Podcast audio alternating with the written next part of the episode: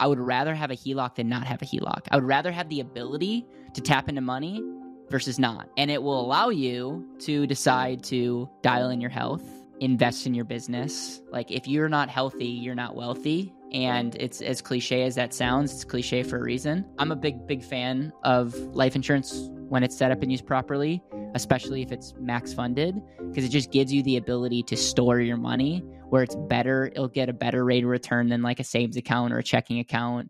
Hey guys, it's Caleb Guilliams with um. First off, debt is a function of your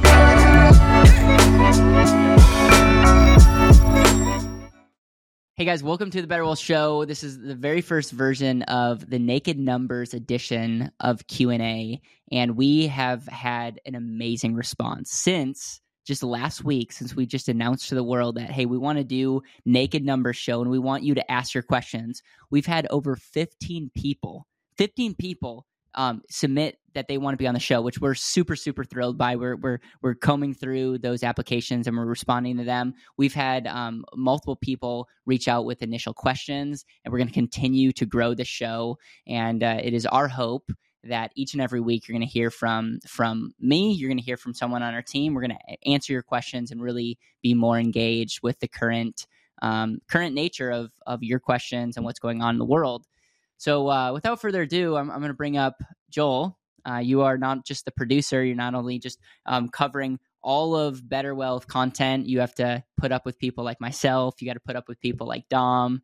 Uh, so you are an angel walking, dude. Um, but I, I'm excited. I'm excited for this format, and I would just love to hear your thoughts. Like, did you have any expectations and what are your thoughts as people are asking questions as we're going to start bringing people on and like coaching them for free I, I, will say this all these questions anytime we do naked numbers this is not financial advice. I'm just enter i'm i'm less entertaining than dave ramsey apparently. Um, so don't take anything that we say as advice to your personal situation. Even if you ask the question i i am not able to give you uh, financial advice over a show because uh, there's a lot of nuances in that. So i just i want to lay the groundwork there before we jump in um, because I, I think it is we, we are going to be rolling up our sleeves and this is going to be way more personal than a lot of our other content so joel welcome Thank you so much. Yeah, I, I, think the number one thing that I'm excited about all of this is that we're going to be able to directly speak into people's lives more than we already have been doing with our videos because these are real people and these are real situations. And the hope is that all of our viewers are going to be able to uh, maybe apply their own situations to these questions and, and get some answers. Yeah, it's it, it's going to be good. What I'm excited about is the conversations. And so here's here's here's what I want to say. If you're if you're watching this, if you're a fan of Better Wealth, if you're listening to this on the podcast, betterwealth.com slash naked numbers.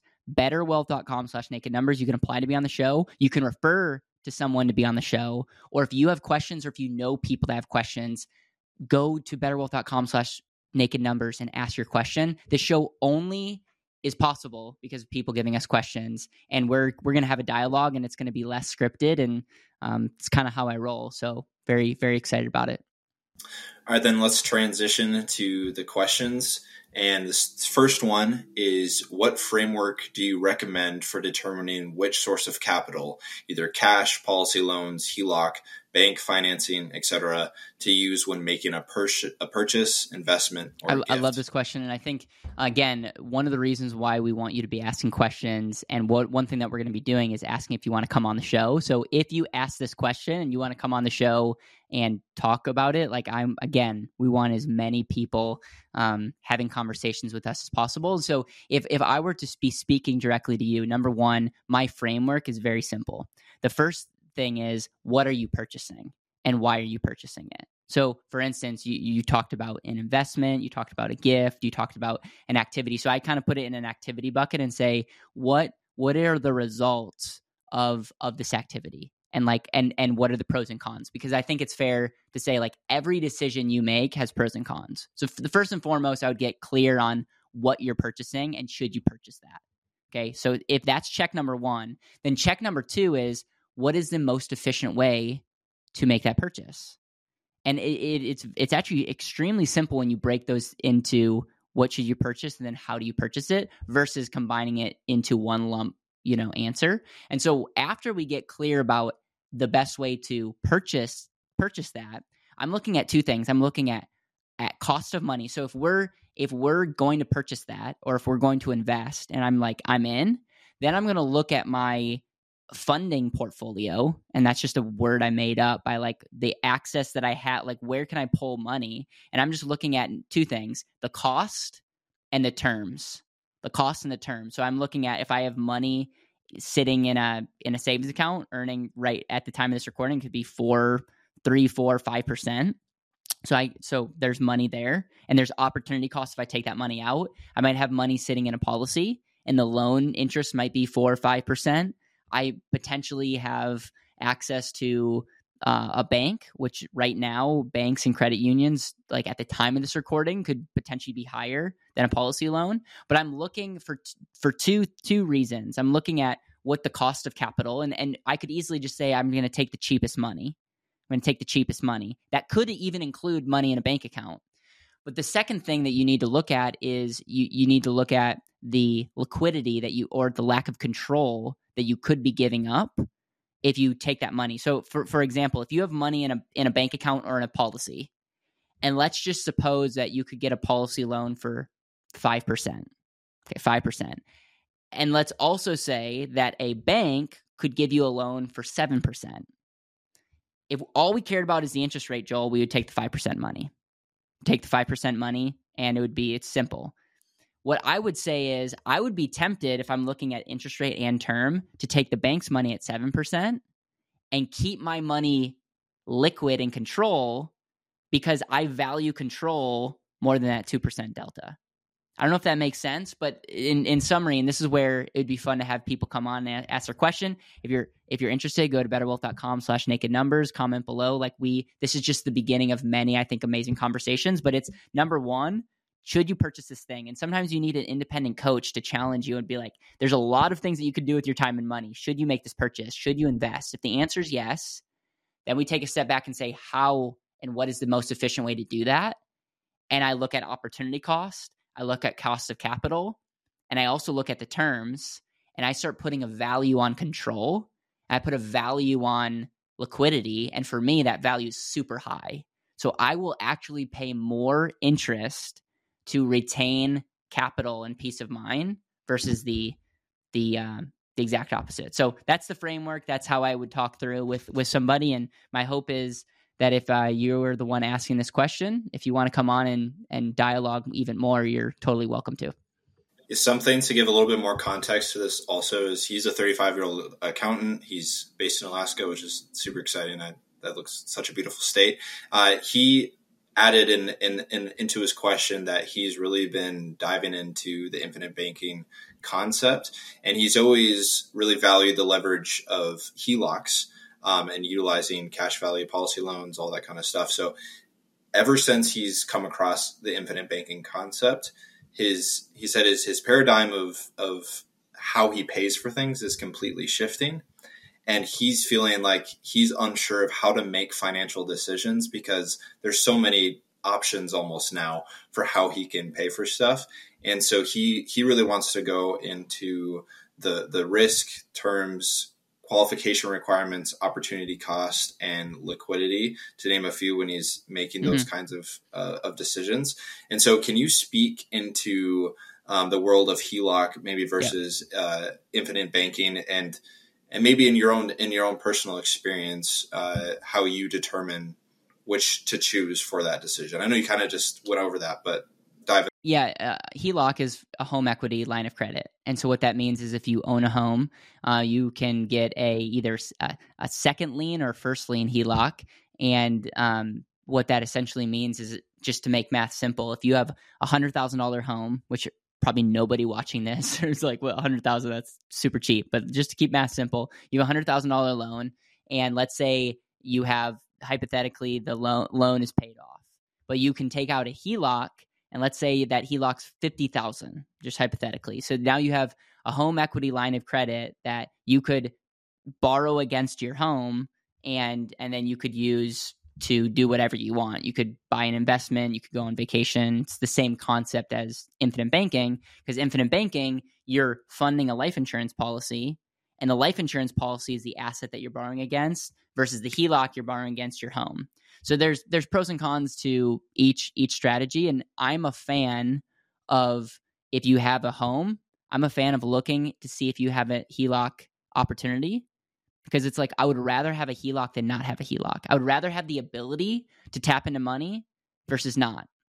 Um, same thing with with um, when it comes to the fact that we can borrow against our life insurance policy. I'm not somebody that says you should do it for everything. I, I do not think that's good advice.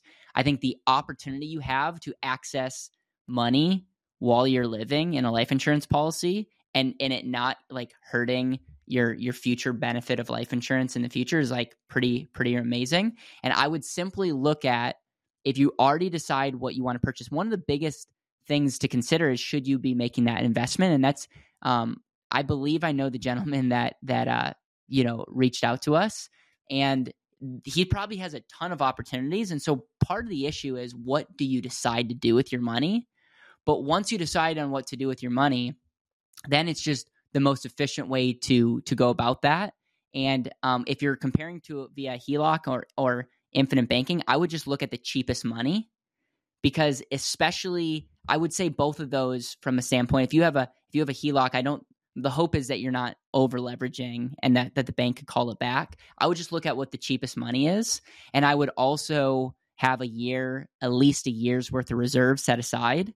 Um, because there's a lot of unknowns and you want to make sure that you can weather the storm depending on if the investment goes south or or other things right it, as far this is my own brain going now with this as far as like a risk assessment do you think that borrowing against the whole life insurance policy for, for say an, an, investment would be a safer route to go than a it's, HELOC? It's it's safer for this one reason is if you do a HELOC, who who are you ultimately working you have to work with? The bank or the financial institution? And so could they make your life more difficult? Could they pull the loan? Could they if the market drops and now your home was worth a 100000 and now it's worth 70 could that affect the loan? Absolutely. Would that happen with life insurance? No. It's it's a so so from that standpoint um there's there's privacy but here's my pushback on that if you took money from a HELOC and kept money in a life insurance policy and that did happen, what could you do? You could take money from against that life insurance policy and pay off the HELOC. So I'm a I'm a I think another question that could be asked is how much money should you be, you know, putting out in these alternative investments? And I'm a big, big fan of building an emergency fund and a solid foundation. And I think so many people should be investing in themselves and saving money and they're investing in other things way too soon and they're not maximizing their their ability and they're creating their foundation has a bunch of cracks because they're instead of a year they're 3 months away from something being bad. And i just think that i think there's a i think from a peace of mind standpoint there's a really powerful thing about having a proper emergency fund and almost everybody that i highly admire and respect they have money set aside that is um, for that same reason and allows them to show up more powerfully. So for for the person asking this question, I would just I would really challenge them to get that emergency fund at a place where they feel really really good. And then when it comes to what they do with their money after, I would almost look at the cheapest way to access that money if they've already decided that they're going to purchase, knowing that that emergency fund could bail them out if if there's something that happens that the investments go south. Like your emergency fund has to grow as you extend and do other things because it has to be able to keep you afloat um, as you continue to grow your life. Right. Well, this so this next question is pretty long and it's a it's a bit in depth. so uh, pay pay close attention here. Um, this is from a 30 year old female, and she says, "Hi, Caleb and team. I have a money situation for you. That's why we're here. We are planning on buying a different home next year for around $240,000. And after profits of our current home plus land sale, we will be on track to have around $190,000 awesome. cash to work with. Do you suggest we put it all towards the house? Hey, Dave Ramsey, given interest is 7%, or put 20% down and put the rest towards an Airbnb, Airbnb vacation rental?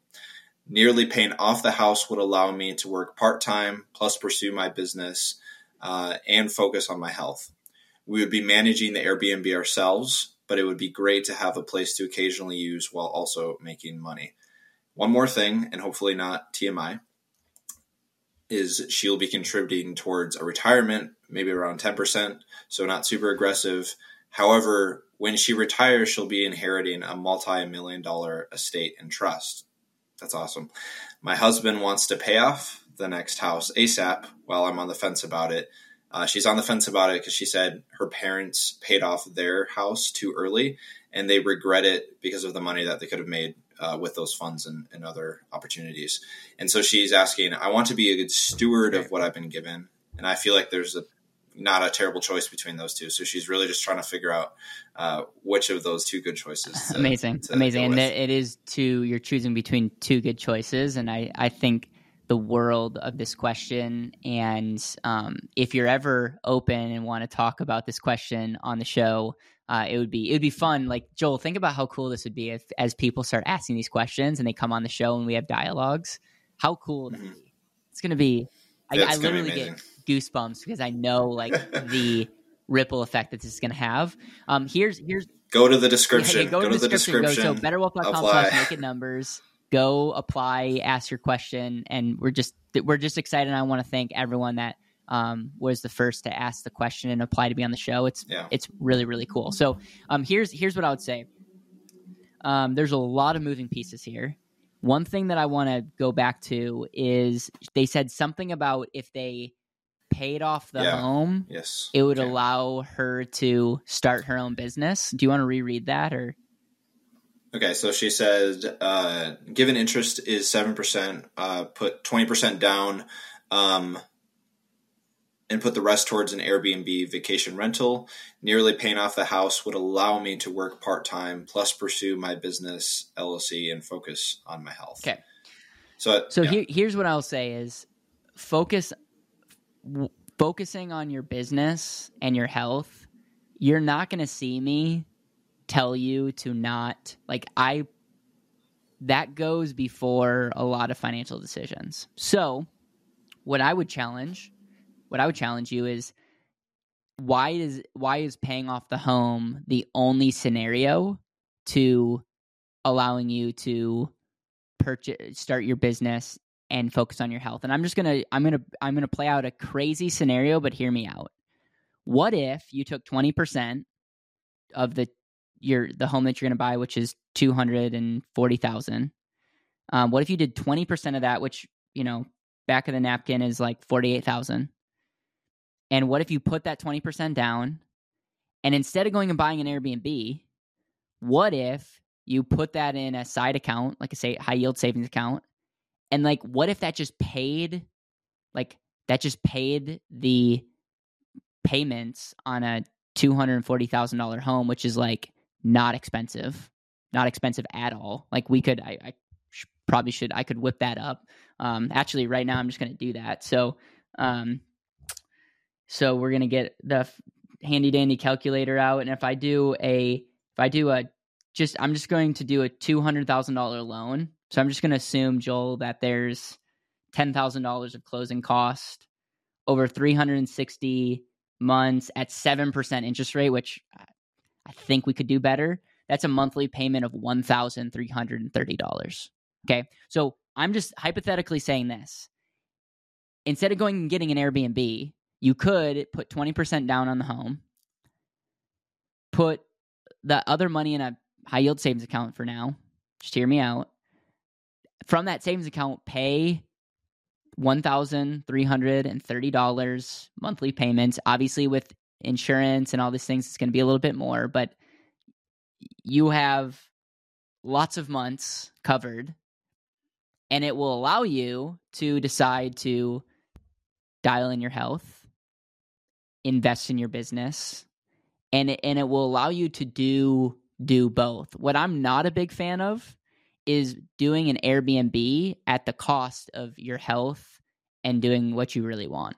Not at all. Like I, I, and by the way, wouldn't be a fan of that regardless of what you said of like, hey, we could do this cool opportunity, this oil and gas thing, not investment advice, this, you know, this super crypto thing and it's like but at, but if we do that, I'm not able to invest like dial in my health and and my business. Like if there's something there and if like you're working full time and don't want to be, like I don't think paying off the house is the only solution. In fact, I could make the argument if you put all your money in your house and then work like work part time and maybe invest more in your health and stuff, like that that could be prop like that could be more stressful because if something happens now you have maybe less money if like something happens to you or someone uh, happens to um, your husband now you have this money tied up in a home that bank may not may not want to give you so so again joel this is like a super long question but and i'm, I'm going to share this and this is again not investment advice and um, i would love nothing more for this person to come on the show and we could talk about it um, but what i would look to do is i would look to put 20% or less down on the home that they're going to move into, put the rest of the money in a high yield savings account. From that savings account, have that pay the bank, invest in their health and business, and then maybe a year or two from then, the business fizzles out. They get more clarity on what they want to do. That money could then go to, towards the house or could go to another thing. Um, but but again, I would I would make sure that like if you're not healthy, you're not wealthy, and it's as cliche as that sounds, it's cliche for a reason. And uh, I that's that's what I personally would do if I was in their situation. And um, I don't know if you have any follow up questions. I mean, there's a there's a lot of moving pieces there, but I think th- there's scenarios out that weren't even part like part of the initial question and i just would remove the airbnb thing right now i agree with with her husband by i think there's just too many moving pieces and that could be part of the anxiety. I'm okay paying a little bit of extra interest in the long run um and for having the ability to be more healthy pursue my business work part-time and i'm just viewing it instead of having it a small payment I'm okay with having a a little bit bigger payment, knowing that I have a hundred and thirty, hundred and forty thousand dollars in an account that's kind of funding that, and it gives you options. And you know, Joel, like I love options, and I will pay a premium for optionality. Right. Yeah. When I was when I was hearing this, she was describing this, and it, there's nothing wrong with it, but it was almost like it's only these two options. Right. Like we can, the Airbnb is the answer to giving us what we want. And when I'm hearing that, I'm like, especially with Better Wealth, we're all about intentional living, and health is a major part of that. And we believe it should be like a super high priority um, for anybody that that we come in contact with. And so, what I would say is the Airbnb could become a stressor on its own. Correct. I think a lot of people believe it's this super passive thing, and, and there are ways to create that but there's so many things that can go wrong with a Right. house on its own. I mean, a house is a major responsibility. Just because it's an Airbnb doesn't mean that you're void of those Yep. responsibilities. So the way I see that is that I, think she was thinking it would allow her to kind of enter this retirement type of stage of life to work on her health and stuff. And I, I would just say I would I would avoid that risk. And I the fact that you have a business that you could be doing more in, I would I would be asking you a lot of questions about that and what activities and what do you need more money or is it just more time? Like I would get really clear on that because I think there's so much cool opportunity out there. And the fact of the matter is is this is the is is an outstanding loan really going to be an issue if you're expecting to have a inheritance? Like notice how the inheritance wasn't even really on my radar but the fact that you are going to get something in the future makes it even more of like why would you tie up valuable resources and tools in the short term yeah, uh, we would love to get you on the show uh, if you're watching this. And so um, I'll be sure to send this video so you. you yeah and, see and again the call to action is this if you're is- watching yeah. if you have people that have questions like uh, for the last six six plus years i wasn't doing this um, and i just feel really called um, to to be talking to people answering questions you can see that we're keeping this anonymous unless people want to raise their hand and say hey i'll i'll come on the show um, whether you want me to look at your entire financial picture we call that naked numbers or if you just have an individual question um, come come on, and we're we're excited to have you. So, all right, let's let's go to the next question. All right. So uh, this is from 27 year old Victor, and he said he he's fine with not being anonymous.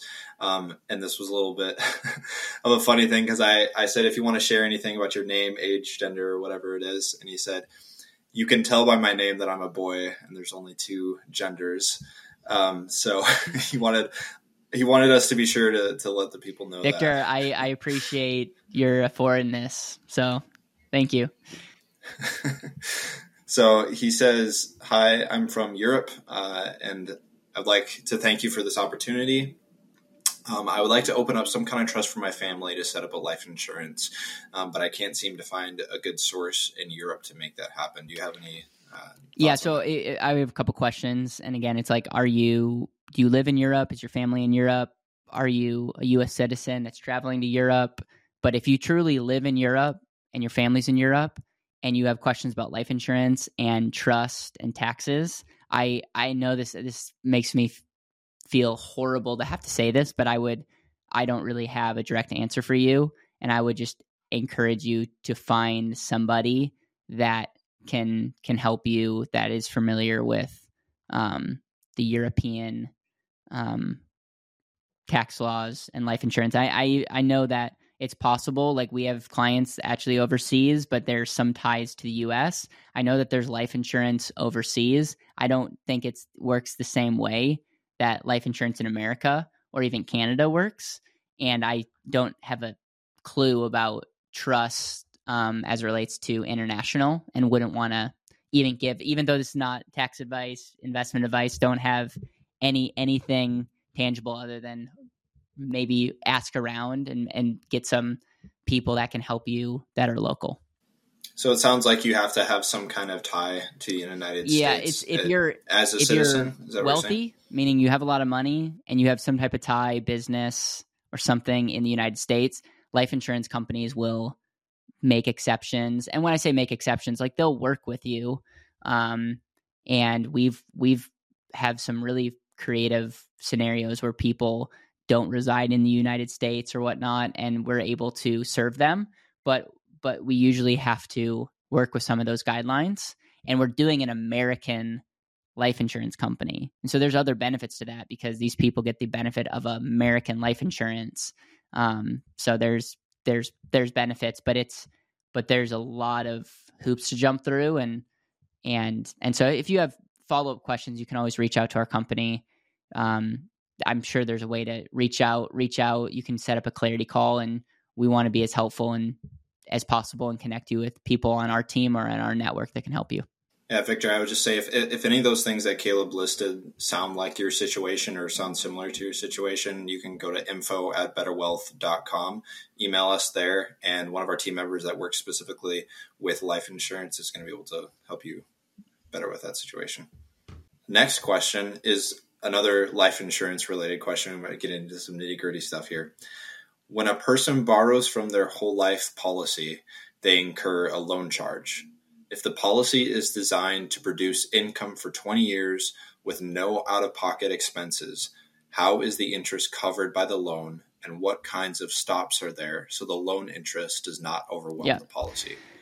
It's a it's a it's a good question. Um, and my initial pushback would be if you follow our channel, if you follow what we talk about when it comes to life insurance, I'm not a big fan of selling life insurance from a in loan income, just like an income in general. I think it's going to not match what you think it's going to match. And early on in my career, I, you know, I learned from lots of lots of amazing people and I was like, man, life insurance is so incredible because it's tax exempt cash flow. So it doesn't affect, you know, social security and it's like there's like lots of cool things and then you look at the nature of like you're continuing to grow with dividends and and you know, it's like it looks really good. And I just realized like, you know, I am on a piece of paper saying like what could happen 20 30 40 years from now and to be honest there could be lots of changes for good or for for not so good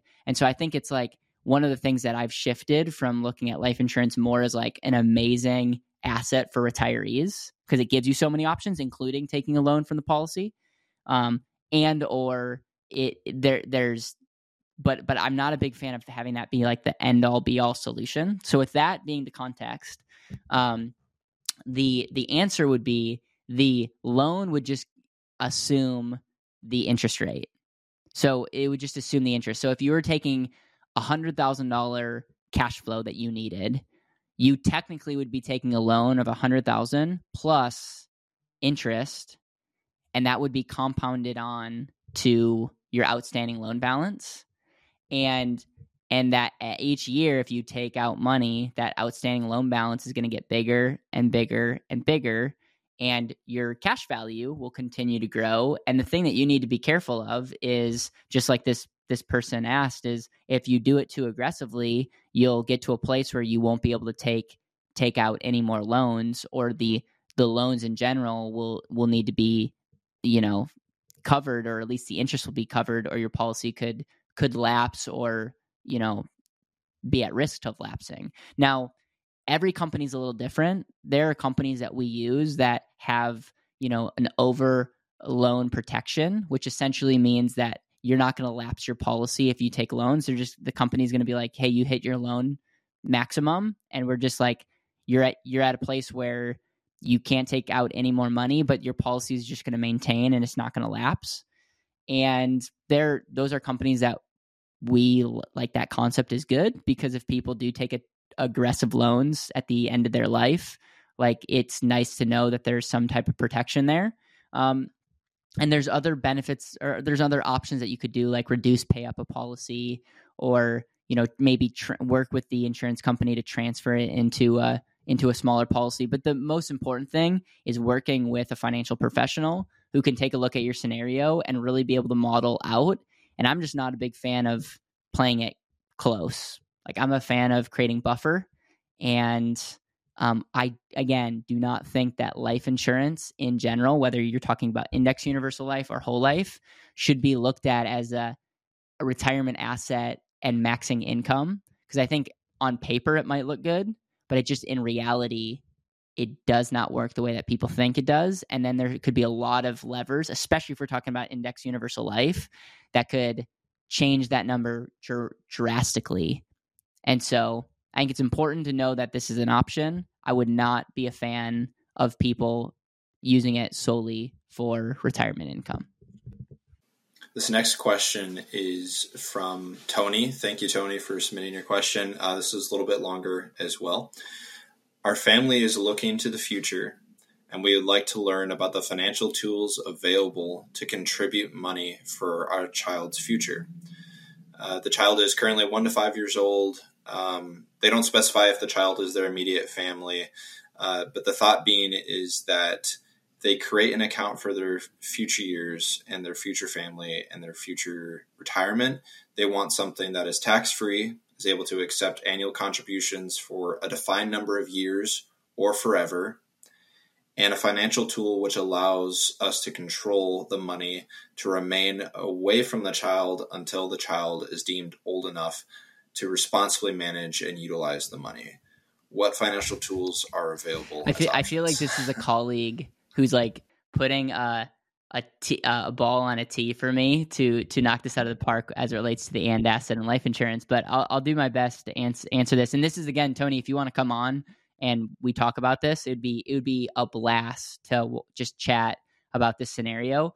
Um, the what you're what you're talking about. Again, this is not insurance advice, investment advice, tax advice, but what you're naming would be a perfect example of when life insurance is set up and used properly. It becomes an amazing asset that allows you to do a couple things. Allows you to fund, allows you to c- continue to fund if you want to, or stop funding if you if you don't want to fund um, ongoing for the rest of this child's life, or if this child doesn't want to fund after they get the policy. Um, it allows you to put after tax dollars into an account that you know will grow tax deferred will can be used whether it's for education whether it's for business whether it's for the first car you know tax free and then you know it gets passed on income tax free to the next generation. So we think about this as like the college plan that keeps on giving keeps on compounding. And you can be the owner of the contract. You can fund this your kid or grandchild or whoever we're talking about can be the insured, which means you have control until you want to sign over control, until you want to sign and make them the owner, which would mean they're now responsible for, you know, paying the premiums, but they also have the, you know, opportunity to, you know, take loans against their policy and they're the they're the owner of the policy. But you could very much be the owner and they could be in their 20s 30s and they could just go to you and be like hey grandpa or dad or whatnot i i'm i want to use my policy for x y and z. And at the end of the day you can like it's a private contract. Whoever's the owner gets to really be able to determine what that is. Um i'm a i'm a big big fan of life insurance when it's set up and used properly especially if it's max funded, because it just gives you the ability to store your money where it's better. It'll get a better rate of return than like a savings account or a checking account. It obviously creates protection for for your kid and it's going to continue to grow as they continue to develop and it just gives them liquidity and options to invest and i say invest loosely because who knows what the kid wants to do but it gives them the options to say yes to something and really say yes but but it will continue to comp like you set up a life insurance policy on a 5-year-old till the day that that kid dies that that policy will continue to grow as long as it's in as long as it's in force. But from day 1 it gives you flexibility to use. So imagine like in high school or college this this kid can start using their policy but they're going to get 80 years of compounding and you don't have to choose anymore between one or the other. So um, there's no other accounts that come anywhere close to what I think a properly structured whole life insurance policy would give you. Um, 529 plans are, uh, you know, you know, government sponsored. They give you the tax benefits, but you have to use it for education, and you kill compound when you take that out. And most people put their money in the market through a 529 plan, depending on your views. That could be a positive thing, that could be a negative thing. Um, you could put a Roth IRA as soon as the the child has income qualifies. There's there's a lot of things to be said. You could pay your kid, get a tax deduction, and have your kid be able to fund the policy themselves. So there's um there's there's cool things that you could do with like paying your kids and then having a life insurance policy and technically you could do the same thing with a Roth IRA and technically a Roth could compound for the rest of your life but you have to withdraw that money if you use it. Um, and there's really no other accounts that come close. I mean there's other investments that you could use but a life insurance policy when it's set up and used properly is the biggest no-brainer for someone like this. And we have Joel we have people that have insured their 10 year old 10 day old sorry 10 day old so we have we have clients that have insured their kids a couple days after coming out of the womb. Um, and it's pretty exciting.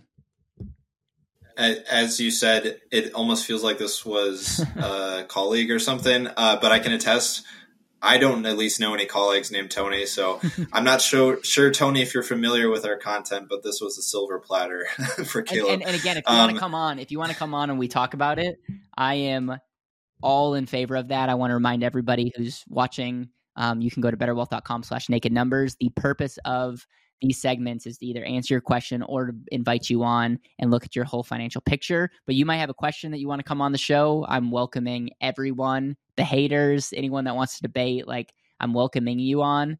And I'm also welcoming people that want to go on to our Naked Numbers show. I think both both shows are going to be a great, great. Um, they're, they're, it's going to be a lot of fun what I what I will say is something that I I don't think at least you mentioned, uh, but something that we've covered is like the Rockefeller method or the the waterfall uh, method. Do you think in this situation, setting up in a trust would be uh, ideal, especially when he was talking about it being passed on to the kid at the proper time?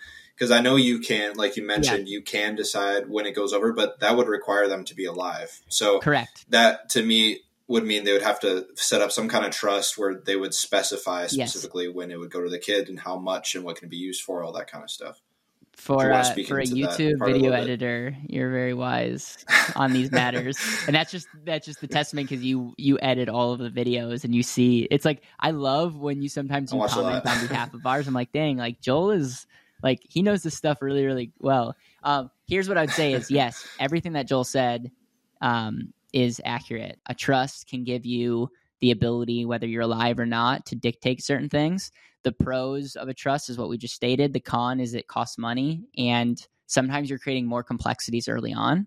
So, what I would say is early on, don't let the trust be the thing that creates friction. Get these things in place. And then, if you want to change the beneficiary over to a trust or even change the owner to a trust, um, when you have it set up properly and you and you have proper counsel on it, I think it's great.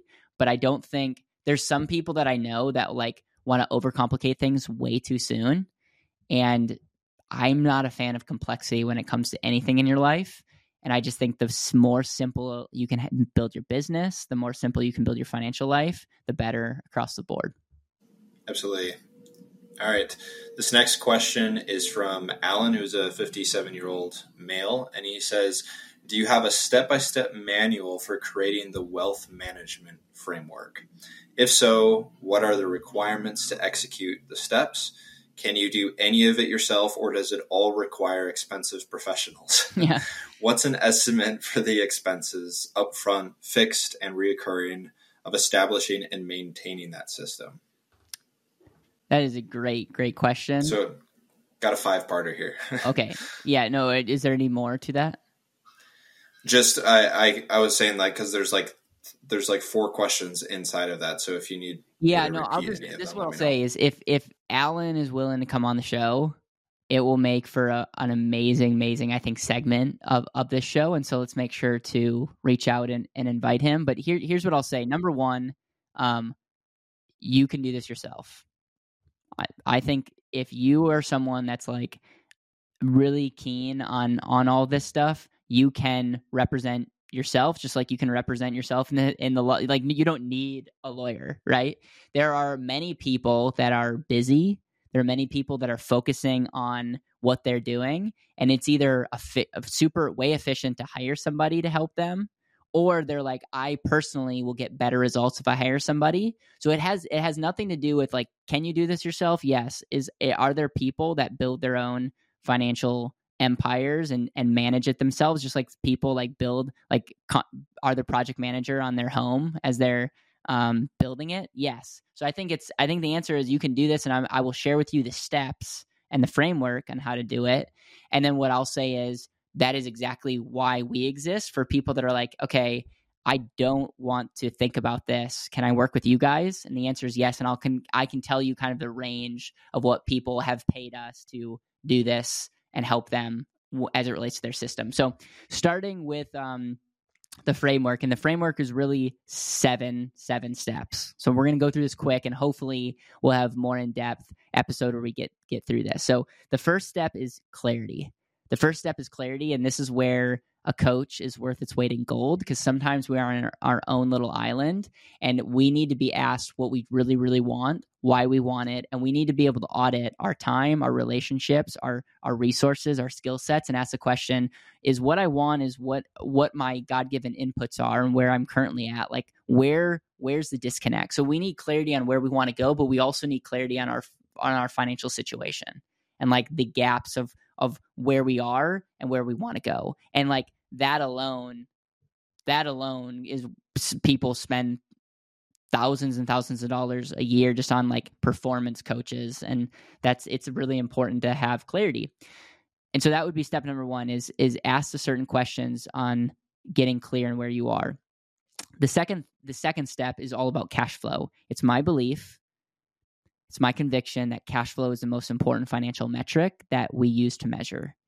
And one of your greatest things that you should look at is increasing your cash flow and really, really looking at at your cash flow and and figuring out what's your what's your return on time, what's your return on assets, and what's your total cat like just get clear on the total cash flow coming into your household or business economy year in and year out and just get clear because if we don't have cash flow, we can't run the system. So get clear about your cash flow. And then the third step, Joel, is your cash flow ratio. So your cash flow ratio is a function of two things. It's a function of your money that you're consumed and your money that you're saving.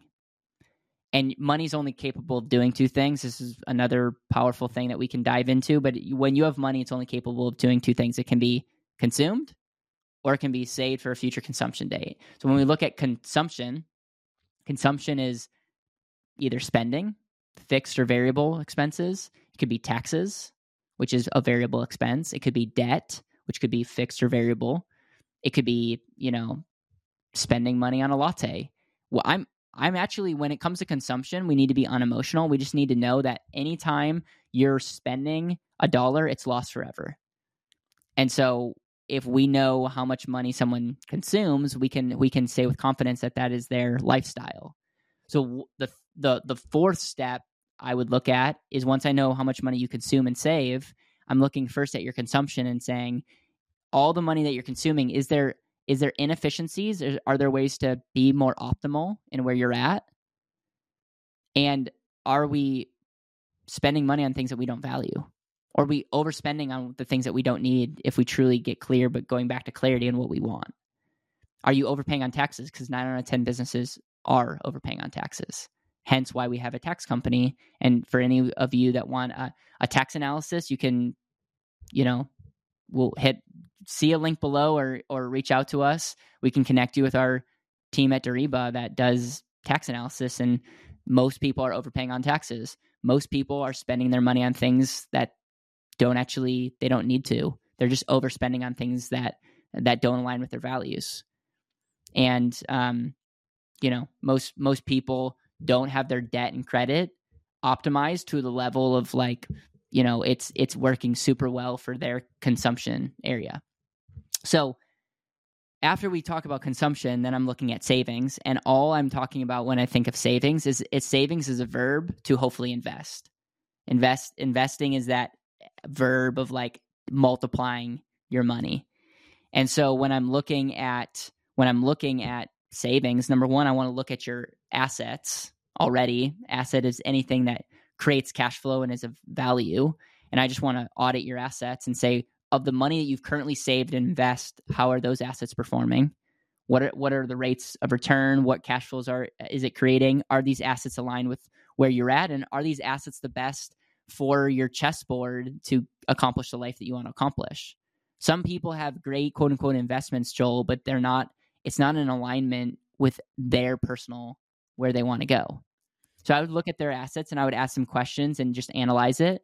And then I would establish does this person have an emergency fund? Let's make sure that that gets knocked out because I'm a firm believer that part of the foundation is building that emergency fund.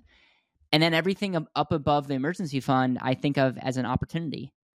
And on that balance sheet, anything up above the emergency fund is an opportunity. And we're now looking at where this person should be investing their resources. And this is this is again we don't give investment advice based on these stocks and kind of deal but we're giving we're using this thing called investor dna that's getting really clear about where you're at the decisions that you make and what you want what's your why what's your sole purpose and then what should you be investing your time and money in as a result of that and i can't take any credit for the investor dna i've had so many people come before me that have articulated that better and we're we're then measuring those assets based on your intentional life, but then also we're measuring it based on cash flow. And then uh, the last w- one of the last things, number six, is risk management. We're looking at every everything from you know your current. Is there something that could affect your future cash flow, your current assets, your current liabilities? Like we want to be able to protect those basic things. So we'll look at your estate plan. We'll look at your, um, you know, is there something that could happen to you that could remove your current or future cash flow? Um, is there something that could happen health insurance wise that could wipe your whole financial situation out? And we want to make sure that your risk risk management is in place. And then from from a legacy standpoint, this is number seven. It's just thinking with the end in mind and really being like, is are we thinking multiple generations? And so to answer your question is um, we have a wealth efficiency packet that um, we can have a link down below that gives a lot of tools and anyone can get that for free.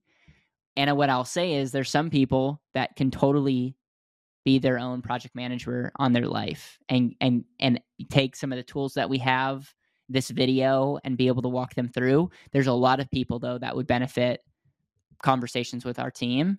And the way that we work with people is, I mean, there's it's anywhere from a free call to you know, you know, ten thousand dollars, you know, plus, and and a monthly monthly retainer to have a personal CFO, a coach, be able to speak into your life, your business, track your money. And so, um, if you have a conversation um, and if it's a good fit, you'll we can give you more details. But it's like we we have a lot of opportunities in how we can help somebody, but the most important thing is what's the most important thing for them. And um, in, so I, I I talked a lot, but that's kind of like the way that I would answer uh, an in depth question like that. So, like Caleb said, we'll have all the links that he's listed. There's been a lot of material that we've covered. So, all that stuff will be in the description. You'll be able to access all of that, all those free resources. Um, and so be, be, sure to go check that out. Um, also, make sure to go to betterwealth.com forward slash naked numbers, submit your questions. Um, we would love to get you on the show to speak to Caleb directly about this because um, a lot of this he's he's trying to fill in trying to fill in the gaps a little bit, and it would mean the world.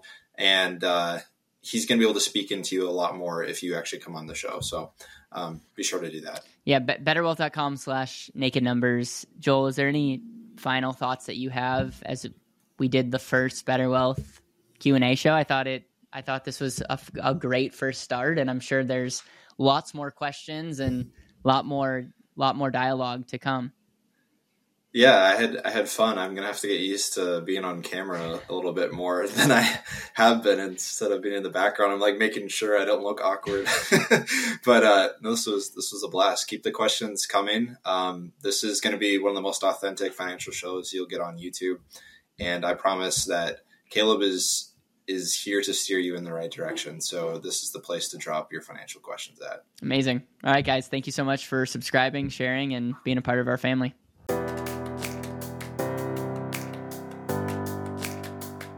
Thank you so much for listening to the Better Wealth Podcast. It would mean the world to me if you could hit subscribe, leave a review, and share this with the people that you know and love.